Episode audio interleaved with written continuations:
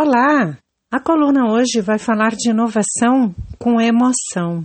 Eu vou passar direto a palavra para a professora Elisângela Paiva, que vai se apresentar e contar a transformação da escola onde ela é diretora. Aí vocês vão entender de que emoção eu estou falando. Olá, eu sou Elisângela Paiva, sou gestora da EEEFM Professor Crispim Coelho, que fica localizada na cidade de Cajazeiras, no Alto Sertão Paraibano. Em 2019, o famoso estadual, como é conhecido na cidade, uma escola de 59 anos de história que havia, infelizmente, caído no descrédito da população, mesmo tendo um currículo imenso de vitórias, ela foi revitalizada, recebeu uma reforma e também recebeu a implantação do modelo Cidadão Integral. Nós tivemos muitas dificuldades em fazer com que a comunidade escolar voltasse a acreditar no estadual. A gente começou o ano letivo 2019 com 63 alunos, desmotivados, pais desconfiados.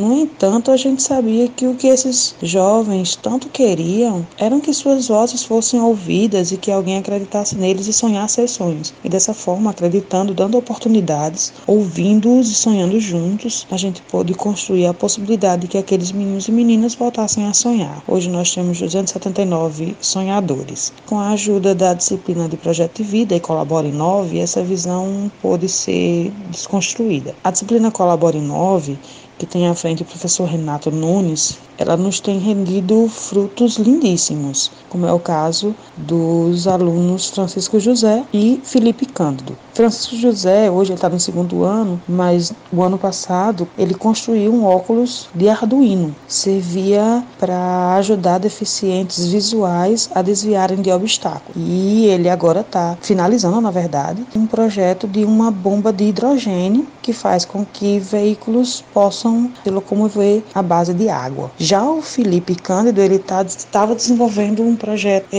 de um respirador mecânico. Infelizmente, com a pandemia e os poucos recursos, Felipe ele não conseguiu dar ainda seguimento e construir um protótipo. Seu projeto precisou ser interrompido na fase das pesquisas, porque ele também precisou mudar da cidade para a zona rural. E com o isolamento social, fica difícil a locomoção dele até a escola, para ter acesso aos laboratórios, enfim. Com o apoio e as ferramentas necessárias e alguém que tenha fé neles, eles podem mudar vidas, a começar pelas deles próprios.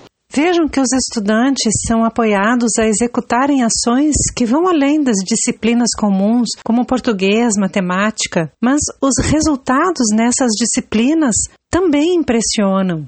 A gente fica imensamente feliz com os avanços que o Crispim vem tendo, como, por exemplo, aumentar o IDEB da escola, que anos anteriores nem tinha. Conseguimos pular de 2,6 para 4,9. A gente pode ver hoje a escola ser a segunda melhor na nona regional em resultados do Enem e entrar para o top 10 entre todas as escolas da cidade, quer públicas ou privadas, em resultados. Isso só demonstra o quanto o investimento em educação na Paraíba tem sido importante e tem ajudado a mudar vidas, mesmo a quilômetros de distância da capital, no Alto Sertão Paraibano, né? E agora, trazemos o depoimento do estudante Francisco José Ferreira da Silva. A escola me ajudou bastante nesse projeto. A diretora, a coordenadora pedagógica, os professores, até mesmo os alunos me incentivaram. Na disciplina Colabora 9, a gente aprendeu a trabalhar em grupo. Ou seja, Renato separou a gente em grupos de pessoas que não se falavam muito. Ele tinha o intuito de, desses grupos, sair algum projeto que servisse para ajudar alguma pessoa.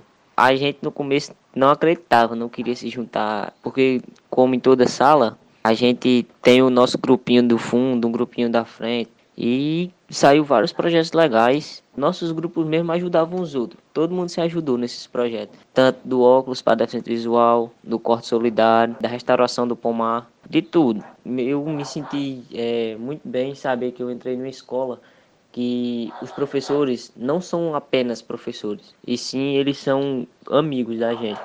Se tornaram, para mim, grandes amigos. O resultado da inovação na educação se vê na prática, na vida dos estudantes. Um grande abraço e até mais no Horizontes da Inovação.